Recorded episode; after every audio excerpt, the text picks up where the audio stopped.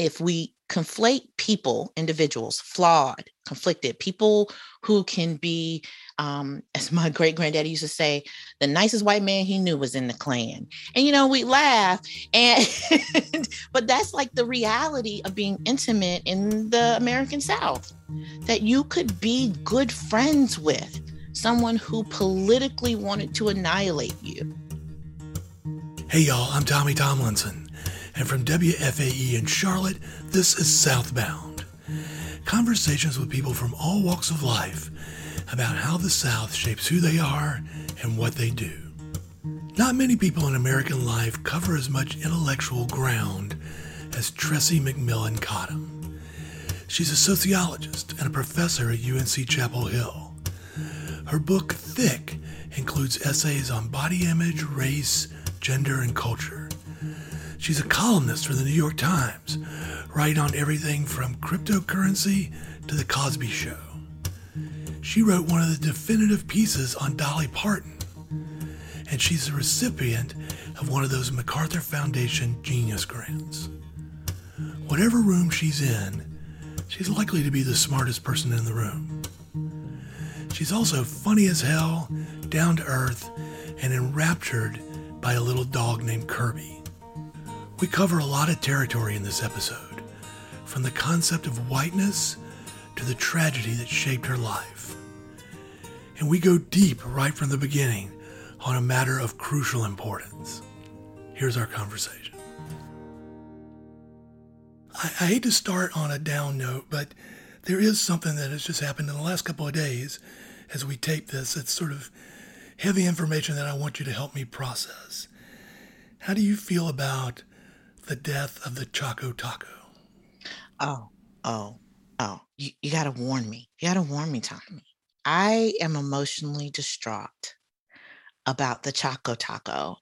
I have been on the road for the last couple days. I come back, and you know, when you've been away from the news and such, I knew it would be bad.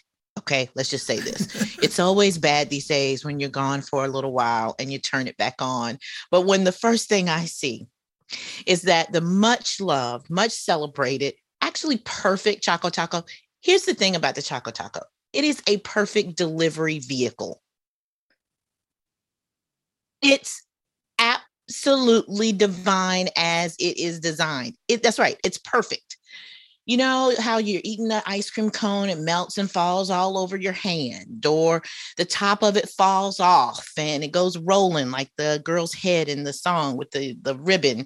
And not the Choco Taco.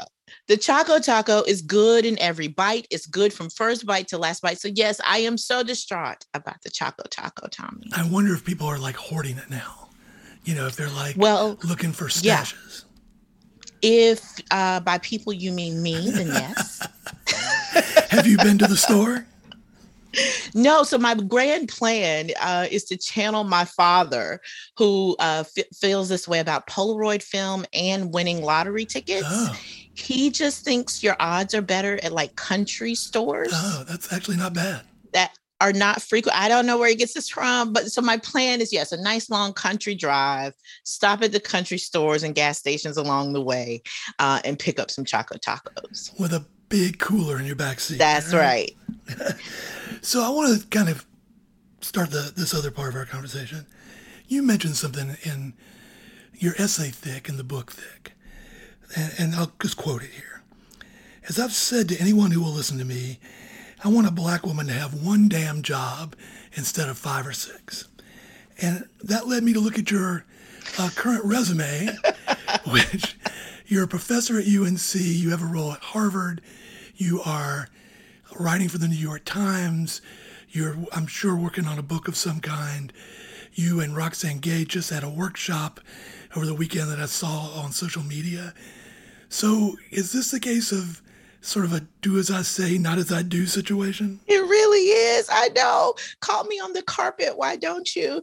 Yes, yes. I, you know, I probably was preaching to myself in the text, as is often the case. I don't have to tell you so often we're writing to others. We're really just writing to ourselves. Uh, I've been chasing this elusive one job for a few years now, and all I keep finding are additional jobs. Uh, but listen, I'm a very lucky and fortunate girl. These are um, amazing jobs and spaces where I could not have been imagined uh, 10, 15, 20 years ago. In some cases, I couldn't have been imagined even five years ago. Uh, and so I never take that for granted. Um, but I am at the stage where people now approach me with opportunities and I go, let me give you some names. we we can spread it around now, people. It's all right. Yes. Well, I also wonder, you know, given the stuff that you are doing, how do you decide from sort of day to day, week to week, where to focus your time and attention? A huge challenge, actually. I, I do think I have gotten a little better at that. I now think about things um, as events, uh, and that has been very helpful for my thinking. Uh, trying to make my life work like a nine to five uh, you know corporate structured 40 hour a week job uh, was really just driving me uh, insane uh, because there was just no way for me to give everything equal attention every day of the week. Um, so now i think of my life in uh, quarters. And so I have a focus by quarter, usually shaped around my priorities for that uh, for that time period. So, you know, we're entering in a new quarter. The academic year will be starting, and so for me, that's always the beginning of the year. You know, uh, I'll be a student and teacher my whole life in my mind, and so the beginning of the year is actually August. Uh, and so this is like my first quarter coming up, and I've got my priority set from August to the end of the year, and that's how I shape the weeks within that quarter and then i have to constantly revisit them um, every quarter. So there are times when i am working on an essay for a week straight i'm not even thinking about a book or about grading or about speaking or anything else um, and I've had to let go of sort of the panic about that. Like, you know, that something else somewhere is falling down if I pay attention to this thing, because all of those jobs require concentrated focus. As I was rereading Thick this week, I came across something toward the end of the book where you say, If my work is about anything, it is about how making plain precisely how prestige, money, and power structure our so called democratic institutions so that most of us will always fail.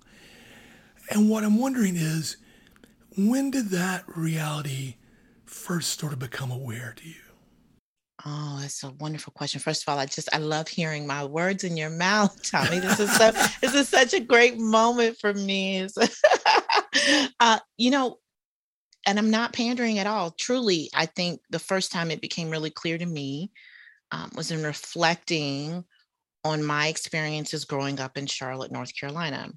Um, as a then graduate student, so this is much later, you know, I've gone on and I'm in graduate school, uh, sociology PhD program at Emory University in Atlanta. And I decided that my focus was going to be, I, was, I study uh, education and inequality in school. And I don't know, you're reading all of, you know, we're reading all of these, you know, really dry empirical academic articles about um, uh, school choice, uh, desegregation, right? And one of the foundational um, articles in that literature, if you're going to become an expert in race and inequality in school in the United States of America, is a case uh, from the Charlotte Mecklenburg school system. And it is a busing case. And the Swann. It's the Swann, Swann. That's right. And I'm reading it, and it dawned on me when that case was happening, like the year, I started to see it through my own biography. And I realized I had attended a school that was only possible when I attended it because of that decision. I go to West Charlotte Senior High School, uh, graduate in 1995. Uh, um, it is this little idyllic bubble of a school that was chosen to sort of prove that you could do systematic school desegregation and it is why I attended an historically Black high school in a very economically diverse uh, city. Um, with economically diverse students and peers, with really good teachers, and things like IB programs and foreign languages, and all these things that I just took for granted that that's what high school was. And I understood that, oh my goodness, had I been off by two years earlier or two years later, even worse, once they started resegregating the school system again, uh, using you know school choice, uh, I wouldn't have been who I was.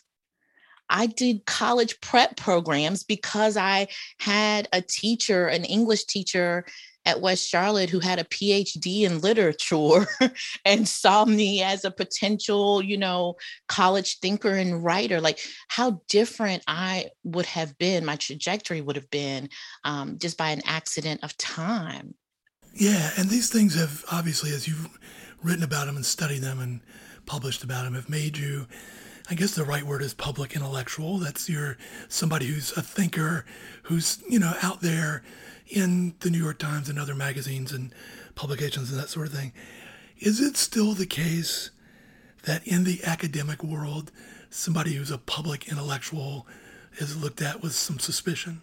Oh, absolutely. oh, absolutely, Tommy. Yeah, I uh I don't know that we'll ever get rid of that. And if and if we do, it will probably signal like a really big shift in how um, the world works. But yes, no, I mean, I, you know, I'm at the stage now, and you can definitely feel it. It's a thing in the air. You know, you go to academic conferences or panels or something, um, and you just sort of feel it. You know, the little sort of like, uh, you know, chuckle at the idea that, you know, you are contributing an academic paper, which, you know, I still do my job. I still do research and I supervise um, dissertations and still do that thing. Um, and then you add like the burden of being a woman and being a woman of color. And it's just always, a, you know, some disdain for uh, whether or not you are a, a legitimate member of the academy. And the publicness just makes it that much more acute. I want to talk about whiteness for a minute. Okay. Um, you draw this distinction in your work between white people, who you often mm-hmm. deal with mm-hmm. as individuals and like or don't like or whatever mm-hmm. your interaction with them, and this idea of whiteness as this destructive force, maybe the most destructive force in our history and culture. Could you sort of explain maybe that idea and how you came to it? Yeah, because I, I think it's a it's an important one that nefarious, dishonest people will intentionally conflate whiteness and white people. And it's one of the reasons why I make the distinction, even when I'm speaking very casually in public. Now, there's some things I'll let go when I'm, you know, speaking colloquially. That is one I actually never do. I'm always very precise. And when I say white people, white persons, or whiteness, because I hope what I'm introducing into a conversation and a culture is when I do that, is that we can talk about these things this way, right? There is a way for us to have a serious conversation as regular people about everyday uh, problems and challenges and ideas. And if we conflate people, individuals, flawed, conflicted, people who can be, um, as my great granddaddy used to say, the nicest white man he knew was in the Klan. And you know, we laugh, and but that's like the reality of being intimate in the American South. That you could be good friends with someone who politically wanted to annihilate you. And this has been used for a really long time from not by non-southerners to try to say the south is like somehow culturally backwards in that way that black people didn't understand how oppressed we were because we could also be intimate or you know white people thought they could have it both ways when really it is very sophisticated. It's a sophisticated way of thinking to be able to separate the person from the system of ideas. This is why I think people from the South are just top notch social scientists and social thinkers because we live in that complexity and nuance all the time. Um, and that nuance is this that individuals, there's a basic human condition that we all share and that one on one or in small groups, we can suspend certain big ideas and big beliefs to make the interaction go smoothly. And we do it all the time. When people can vote against something like gay marriage, and then the very next day get on a plane and go to their son's wedding to his husband, which is absolutely a thing that I've read just uh, that a, a senator just did, and we point that out as hypocrisy And I go, no, if we had the framework to understand what was happening there, we wouldn't get caught up in like a reactionism. Oh, look at the hypocrite. Oh, no, both of those things are happening all the time. And they're a really good check, I think, on ego because it says you could be one of those people at any moment if you don't think about where your what your place is in the world so you can be a good person and do horrible things right? You can believe in horrible things and be nice to people. and when we conflate those two things, we end up making um, a boogeyman of individuals and never challenging the actual problem. I want to run a couple of, I guess, issues of the day kind of through that filter, through that lens. Okay. First of all, abortion. You know, the overturning yes. of Roe v. Wade and whatever kind of chaos is happening right now in the States. How do you see that kind of through that lens? Before we had an idea of whiteness, we had an idea of patriarchy. And so the fact that they operate very much the same is not an accident. And so what I think we are seeing there is that a lot of very nice people, for very good sounding reasons, believe in and benefit from an idea that is um, uh, ultimately undemocratic um, and violent against women. Um, that you can wrap it up in the idea of a love and life is actually a political uh, a sleight of hand. But I think what we're seeing right now is a collapsing of the rhetoric around what it means to be a citizen. You can't actually be a citizen of a nation that you cannot move around freely in if your rights change from state to state, you're not a citizen of the United States, you are the citizen of a state. It is a back end way to dissolve, first of all, the centrality of the federal government and the power of a, a nation state through restricting the rights of women's ability to move about freely. That women also believed in that, and in fact, have been at the forefront of championing that type of um, the reversal of Roe v. Wade is exactly like the issue of how very nice people can both benefit from and challenge a system that you can be patriarchal and be a woman. The other issue I want to sort of run through this this filter, I guess, is this. I guess what I've thought of is kind of this mass delusion, you know, the big lie, the idea that the the 2020 election wasn't real and that mm-hmm. all this stuff was overturned and that those feelings among a fairly substantial number of people two years later are still there. Mm-hmm. How, how do you see that through that sort of whiteness lens? I see it as being on the same um, spectrum uh, as whiteness. You know, I'm in the, uh, many of my colleagues are the media school uh, here at UNC Chapel Hill. And so we talk about this a lot because this is, a, you know, uh, a phenomenon that was made possible by our media system, you know, that you could go onto the internet and shape your entire worldview without ever having to engage with you know the idea of science or fact or uh, you know empirical evidence or whatever like that's pretty new right and we see what happens i think when that's unchecked so it's a bit it's a um, a media fueled crisis, but it is not historically unique. It's on a spectrum. And this is how I see it.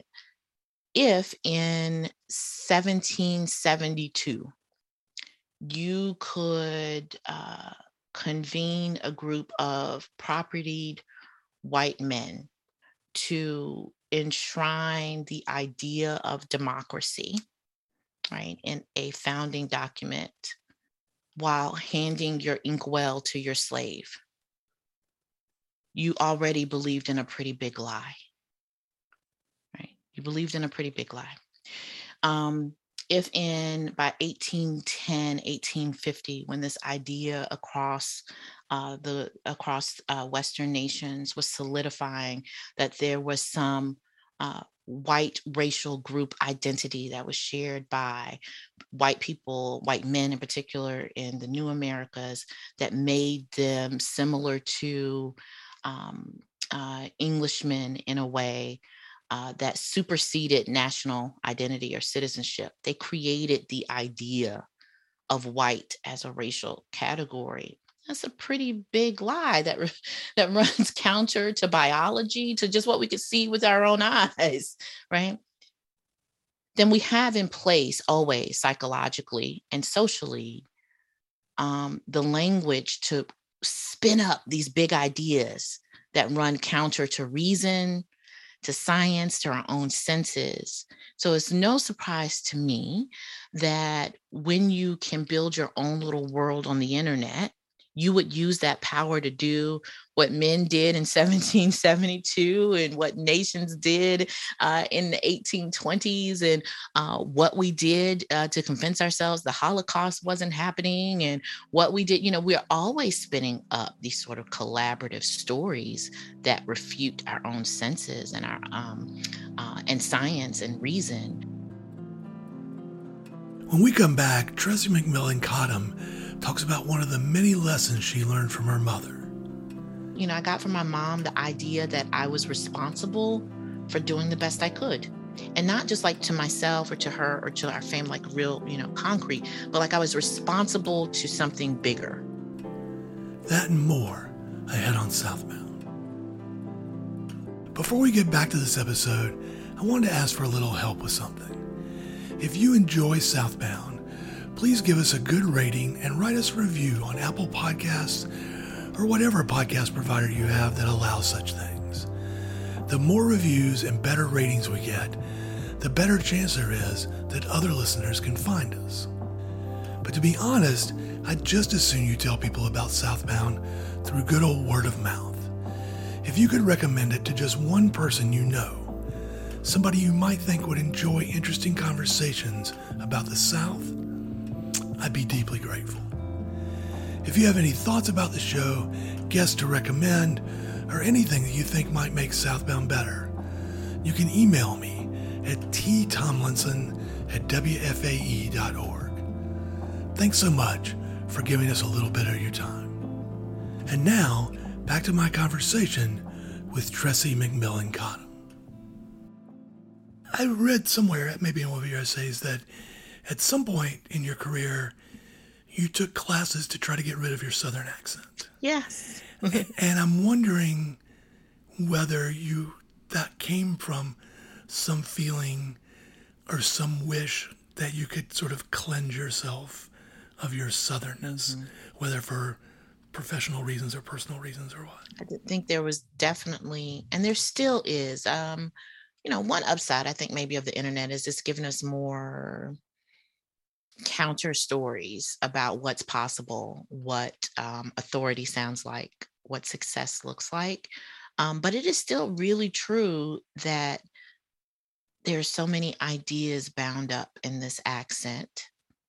Um, you know who it mattered to my to a lot. It mattered to my mom a lot. She wanted to send me to finishing school to to try to counter the accent and she was always upset so this, so this was not your idea? No no I, as most things until age 25 i didn't have a single idea that was my own. Are you kidding me?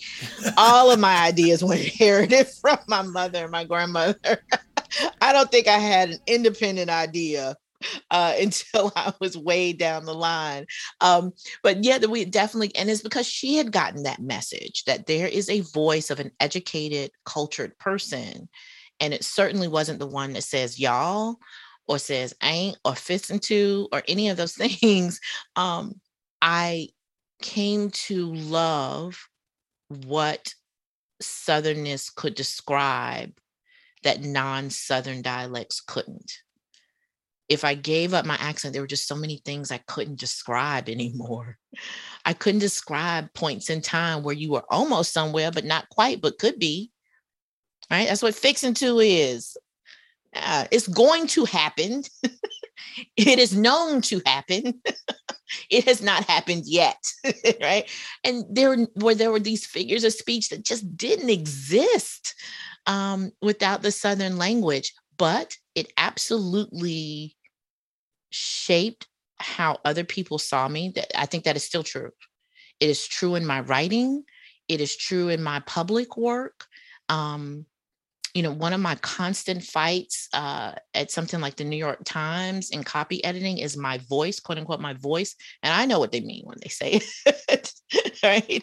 I know what's being said when that happens. Are they not letting ain't through in the New right. Times? No, they're not. And it's an ongoing joke uh, because they take it out and I put it right back in. Then you take it out and I put it right back in. Um, and I keep winning. I keep winning uh, because it resonates with an audience, right? And if you do that enough, you'll end up, you know, you get enough clout where you can win. But the fact that it just feels so viscerally wrong to people is the thing. It's just a it's just a gut reaction because sometimes I'll ask them, "Well, what else would you say? Give me an alternative," and they don't have one.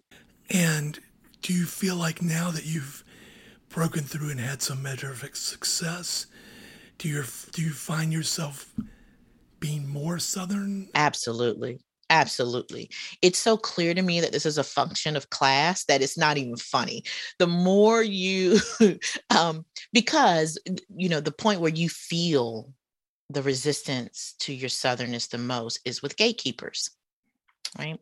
Um, you know, it's the person interviewing you for the job, it's the person at the restaurant or the hotel who acts like they can't understand you. I love those people. Um, you know, as if I'm speaking in a Scottish brogue, you know, they just can't understand me here in uh, California. And but as it turns out, um, they understand you just fine when they understand your economic position. Uh, and I do laugh about that sometimes that I have perversely had more freedom to be Southern, the less my economic profile looks like a Southerner's.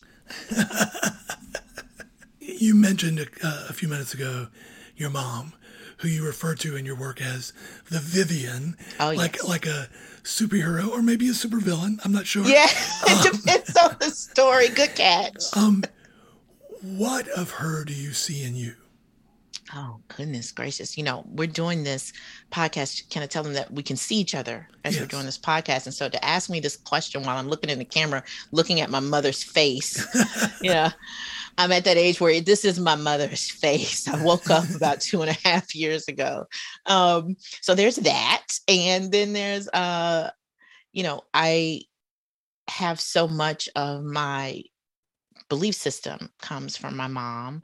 Um, which is of course my tether just to her mom and her mom's mom we're very matriarchal i think as many southern families are and um, you know that is a strong strong matriarchal tether in my family um, we we all look alike we sound very similar but i think what i really inherited was a belief system about how you think about the world and how you are supposed to navigate the world we had a real, you know, I got from my mom the idea that I was responsible for doing the best I could. And not just like to myself or to her or to our family, like real, you know, concrete, but like I was responsible to something bigger you know, whether that's the idea of like Black progress or it was the idea of you've been blessed and this is what you do with your blessings. Like, are you kidding? You know, don't hide your light under the bushel kind of biblical story, right? Um, and so it was a deep sense of responsibility that lingers, even as I've tried to kind of strip away some of um, you know the the strictures of that i still and i think it makes me a grounded person i feel deeply responsible to just doing what I think is the right thing, even if it costs you.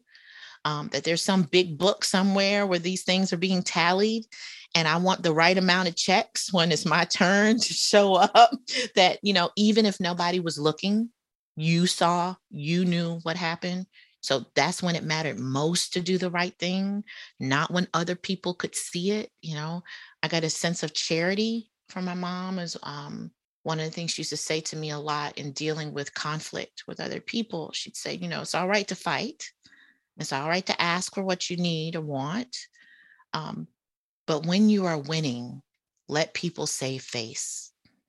Um, I have found that it become more and more important the older I get.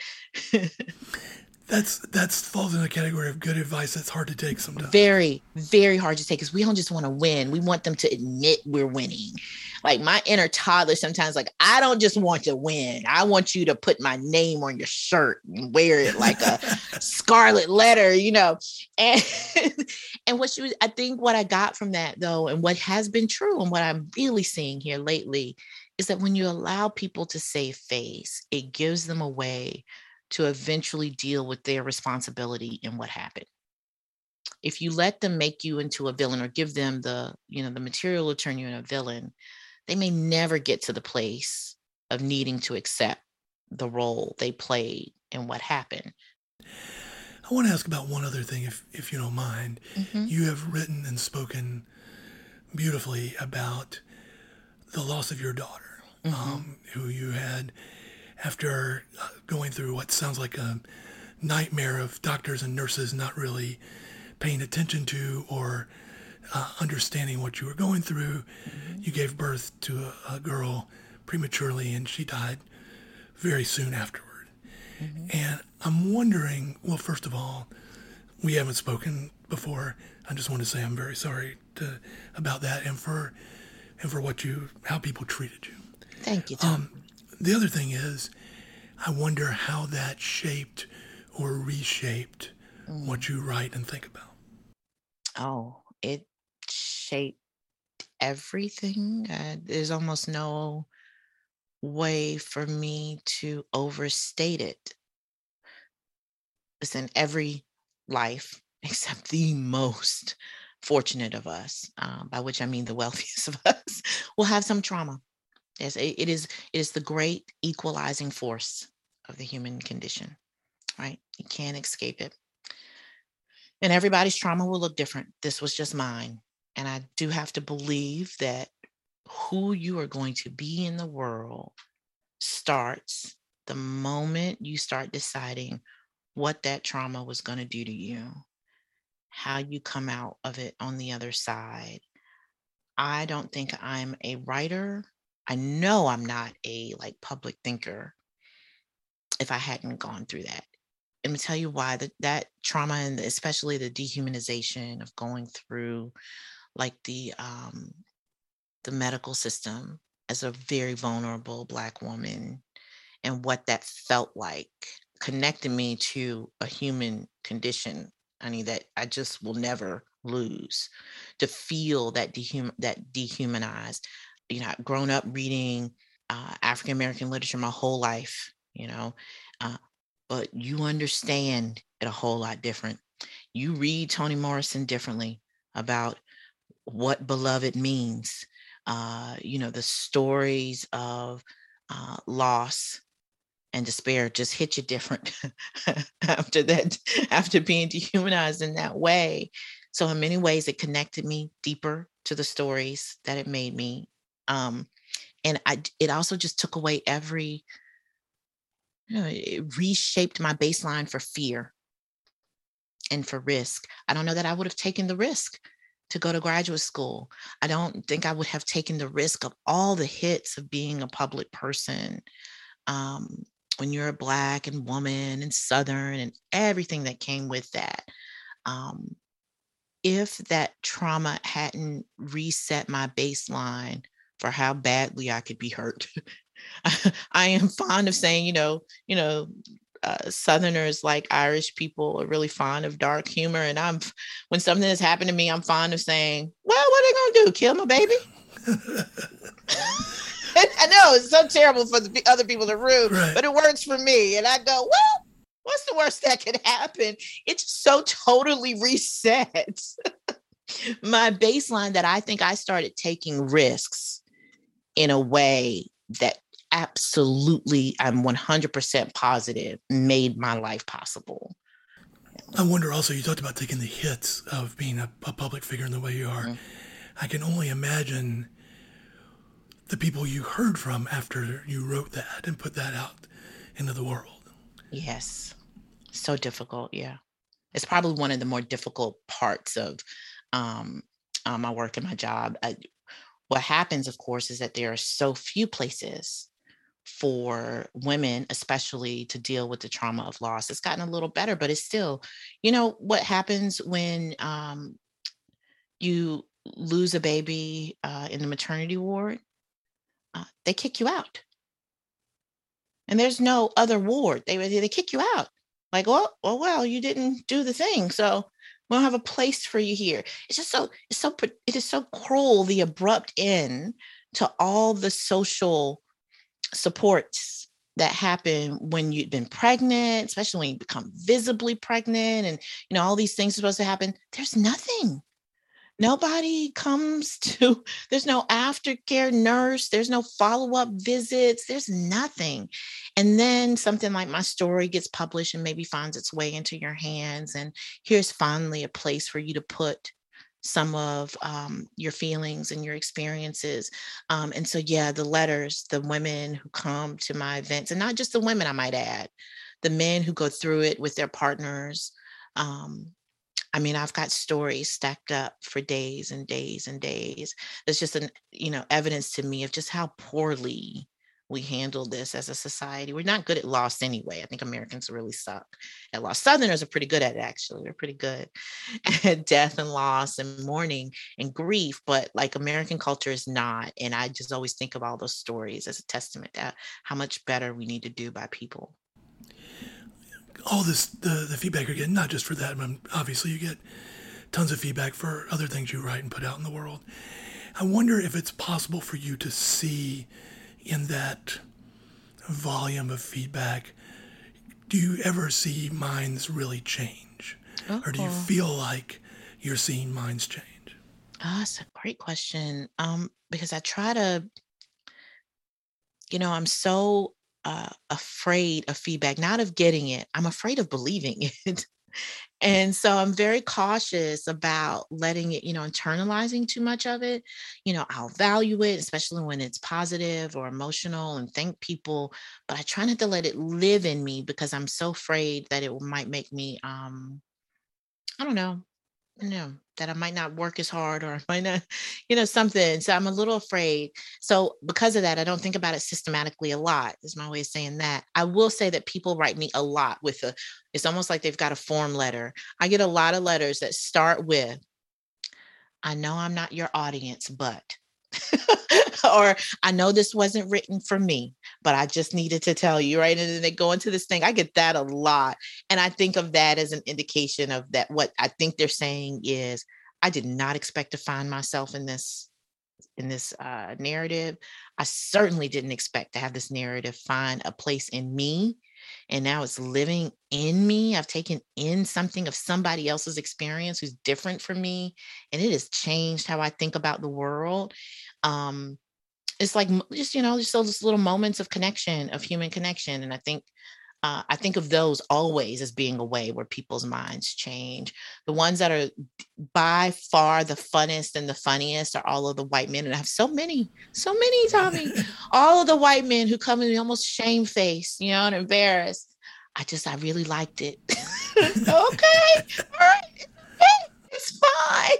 I think that might be uh, some of the most evidence because I say to people, if I do nothing else at the end of this life, I hope that the voice of um, authority will sound different to people.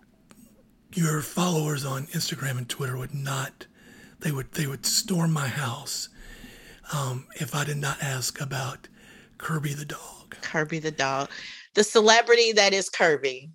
Please tell people about Kirby, sort of where Kirby came from, why you ended up with him and the chaos he causes in your life. Yes, and it is chaos. This dog is chaos in a furball um, form. You know, I don't even remember why Kirby happened. I I have blacked out. I've blacked out the whole experience of deciding to get Kirby. I blame COVID. I blame isolation. I blame so many things. Now, so I I'd gone back and forth for years about maybe getting a dog. And then COVID made it so I was off the road. And it was sort of a, you know, if not now, never situation. I thought I'll be able to be home with the puppy and get him trained. And then the easy times when, you know, it'll be easy when I go back to work. But yeah, whatever. Uh, Kirby is now today a 10 month old, Havanese. he is a brown and white mix, and I mean, truly a little fur ball. He is supposed to sleep a lot. They told me, well, they lied. He never sleeps. And he is curious. He is not a lap dog. They also lied about that. Kirby is inquisitive and curious and wants to chase after everything. And listen, Tommy, I'm lazy. I'm not a I'm not an active girl. You know, on those dating websites, your level of activity. I'm always like, none, none. Uh, if they can come up with a way for me to never move, I'm taking it. And Kirby wants to go all he's social. I'm not social.